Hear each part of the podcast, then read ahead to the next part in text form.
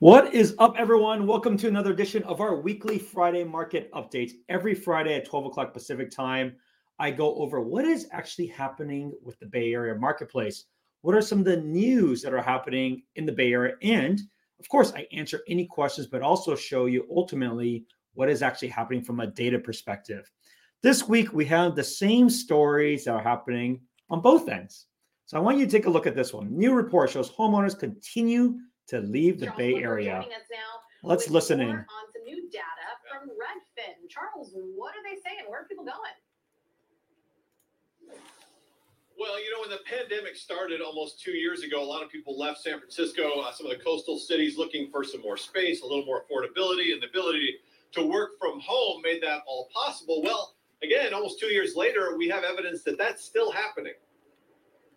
According to real estate brokerage company Redfin, homebuyers continue to leave expensive places like San Francisco, New York, and Washington, D.C., and are looking to buy homes in more affordable metro areas with better weather.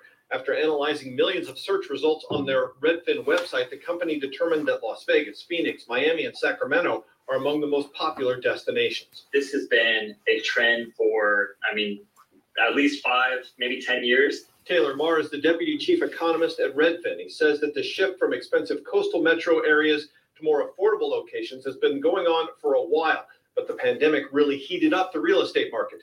He says it has stayed hot because it takes time for homebuyers to figure things out.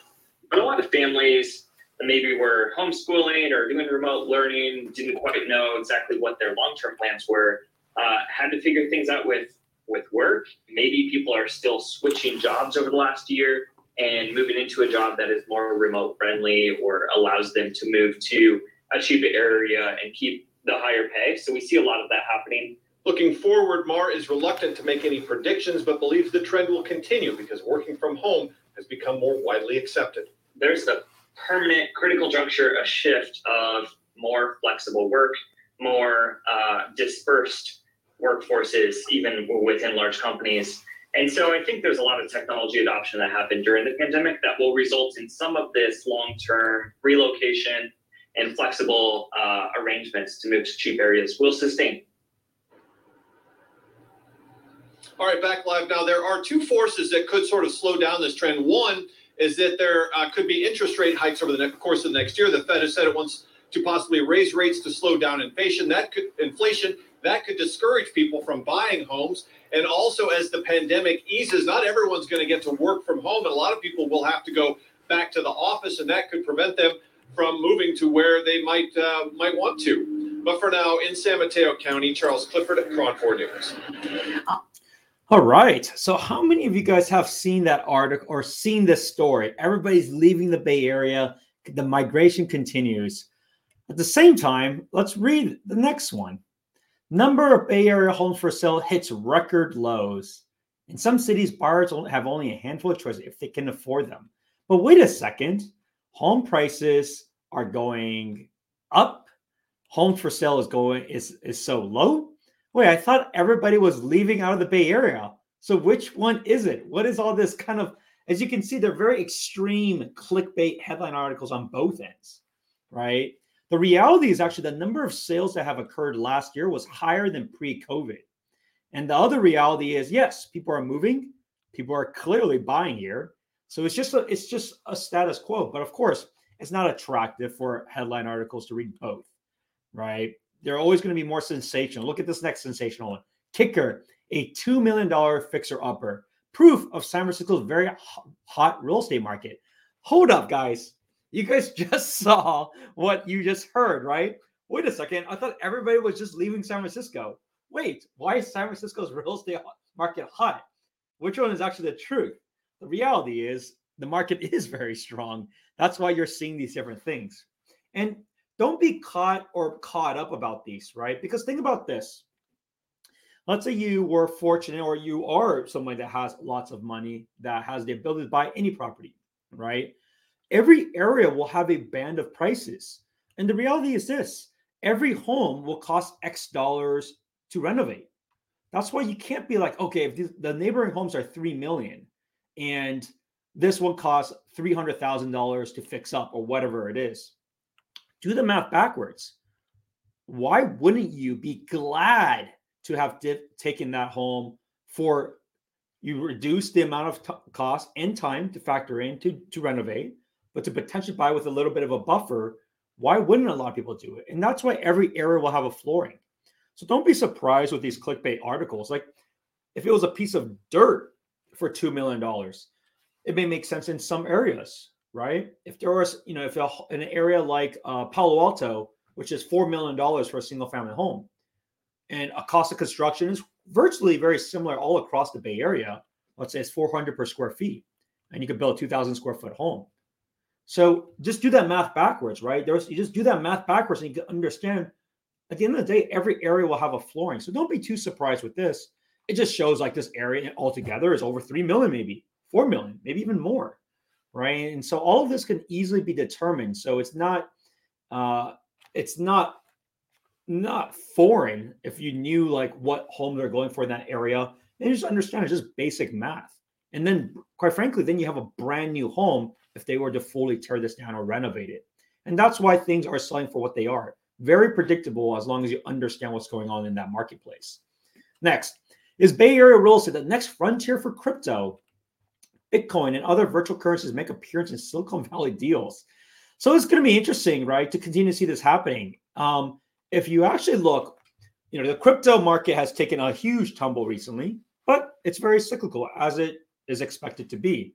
Now, as people want to divest out of that, a lot of people have earned a lot of money at the same time, like a lot of money. So a lot of huge deals are coming from uh, people that had fortunately made uh, investments in crypto and different currencies. And so if you think about it, like these people could have made, let me think about the growth that they had right? Even if you had hundred thousand dollars into a place, you could easily go, they could have maybe tens of millions of dollars at the very least. And so a lot of people may be thinking, okay, you know what? I made a lot of money. Let's go spend some of that money into something that's a safer, less cyclical asset class. And so we're going to see a, a lot of this continue to happen, especially as it's very volatile and as they may want to divest. At the same time, there's still a lot of innovation and still a lot of things going on. So, wouldn't be surprised to see some more of this. I have a client that is also very big in crypto, and they're asking, "Hey, look, is there a way to potentially trade in some of that to maybe directly to another owner?" Now, the issue is on the owner side, they may not be able to or wanting to accept that, especially because of it's been so volatile, right? I mean, think about this: everything has a valuation. So let's say you say the house is worth two million bucks, and you have uh, crypto. You made a deal for two million dollars right now. Well, it depends on how long your escrow time is, right? On one end, it could have done very well. It's now worth you know way more. On the other end, it could be worth way less. And that's the challenge of something with like crypto, where it is very volatile, good or bad. So it's hard for both parties potentially, unless they're both like in alignment. I don't really care. I feel like crypto's worth this, but that becomes more subjective. And that's the trickier part about crypto of these deals because it, it moves so quickly um, so the value, the value can literally change by, as you can see, if you just follow the crypto market by like 50% in uh, in a matter of uh, a few weeks, if not a few months. So that that's what makes it more challenging than the actual facilitation of it. Is okay, someone's going to feel shafted one way or another. If crypto goes up a lot, then the other side will be like, "Wow, I paid a whole lot of money for this." There's this one example, Chamath, um, the infamous uh, VC I don't know if he's doing a VC anymore, but he has many different uh, large deals. He spent uh, 1.6 million dollars for a Lake Tahoe property in 2014, and uh, that was 2014. So this was the most expensive sale of a Lake Tahoe property if you look at today's value in history uh, of how much that that is worth today. So that's what makes it really funny to look back and um, why these deals are always a lot harder uh, for that reason, because it is still very subjective. Next, a members only luxury club with fees up to $100,000 is coming to SF's Transamerica Pyramid. Here's a first look. So there are many of these private clubs already in place uh, in, in San Francisco. You have the Battery, you have Wingtip, uh, you have the Modernist. So you have a couple of them. They haven't been doing as well over the last two years, especially as people haven't been here. But what's funny is before then it was it was all the rage right? Everybody wanted to go in and be there uh, because it was a great place to meet new people. Um, it, it, also ultimately filtered each other out, right? For people that have to be willing to pay a specific price uh, to be part of this club, and for those that value it. And this will be on the extreme of that. Set to open in 2023. This is going to be a price tag of $15,000 initiation fee to $100,000 with annual fees of 15,000 to $18,000 a year, which is invite only. Now, there's a very exclusive areas, San Francisco, New York, and Milan. You know, if I was living in SF, maybe I would I would buy this to invite all my uh, clients and future clients there. But if you're in SF, something for you to look into, if this is something that's meaningful for you, and then uh, because I introduced you to it or share this with you, please invite me. That'd be great. So that's uh, some fun news there related to a new luxury club coming in. Next, buyers view just eight homes before making their purchase. So this is the lowest number on record. It's not that much lower. So I'm not saying it's oh, it's all of a sudden uh, this is like a crazy low number that people have uh, viewed. Uh, in the past, it's been nine homes that people have viewed before uh, getting uh, an offer really kind of accepted, right? For those that purchased a, a home. It's not uncommon. And this is why I tell people, especially everything moves within a week. You shouldn't be like, oh, I look at this home. Let me compare it back to a home I saw three weeks ago. That's not the right mentality to have because that home three weeks ago is long gone. And so you can't compare it that way.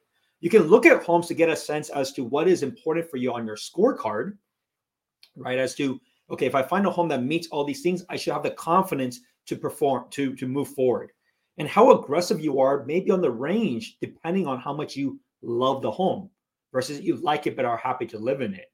That's the mentality that people do have that have been successful and should have. Because, like I said, you can't buy a home that, that is not there. And because everything sells within a week, you want to have that internal checklist.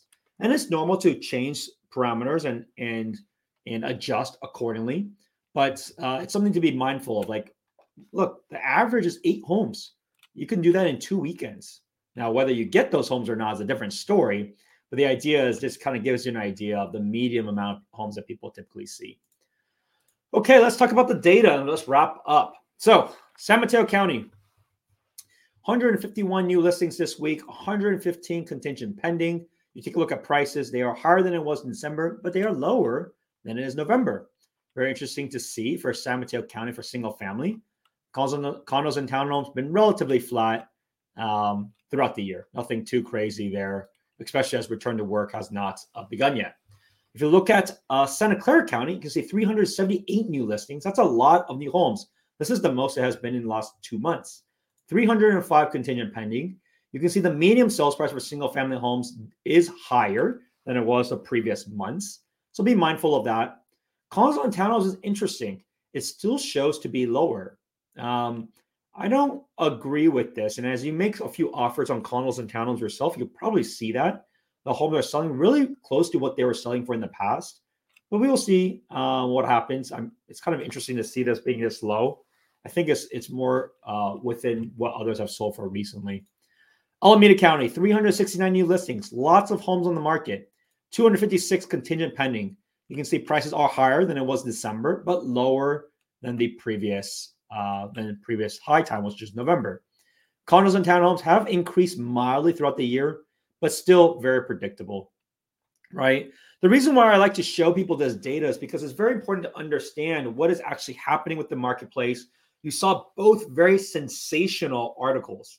On one end, everybody's leaving. On another end, home prices continue to rise. What is it? It's kind of in the middle, which is why I always go over what is actually happening. It's nothing too crazy it's actually very predictable when you look at and understand what homes are actually selling for. So if you or anyone you know has any questions about the real estate market, please give me a call or send me a text at any time. My number is below, or you can call it text 408 547 4590. And I'll see you at the next one. Have a good weekend. Bye now.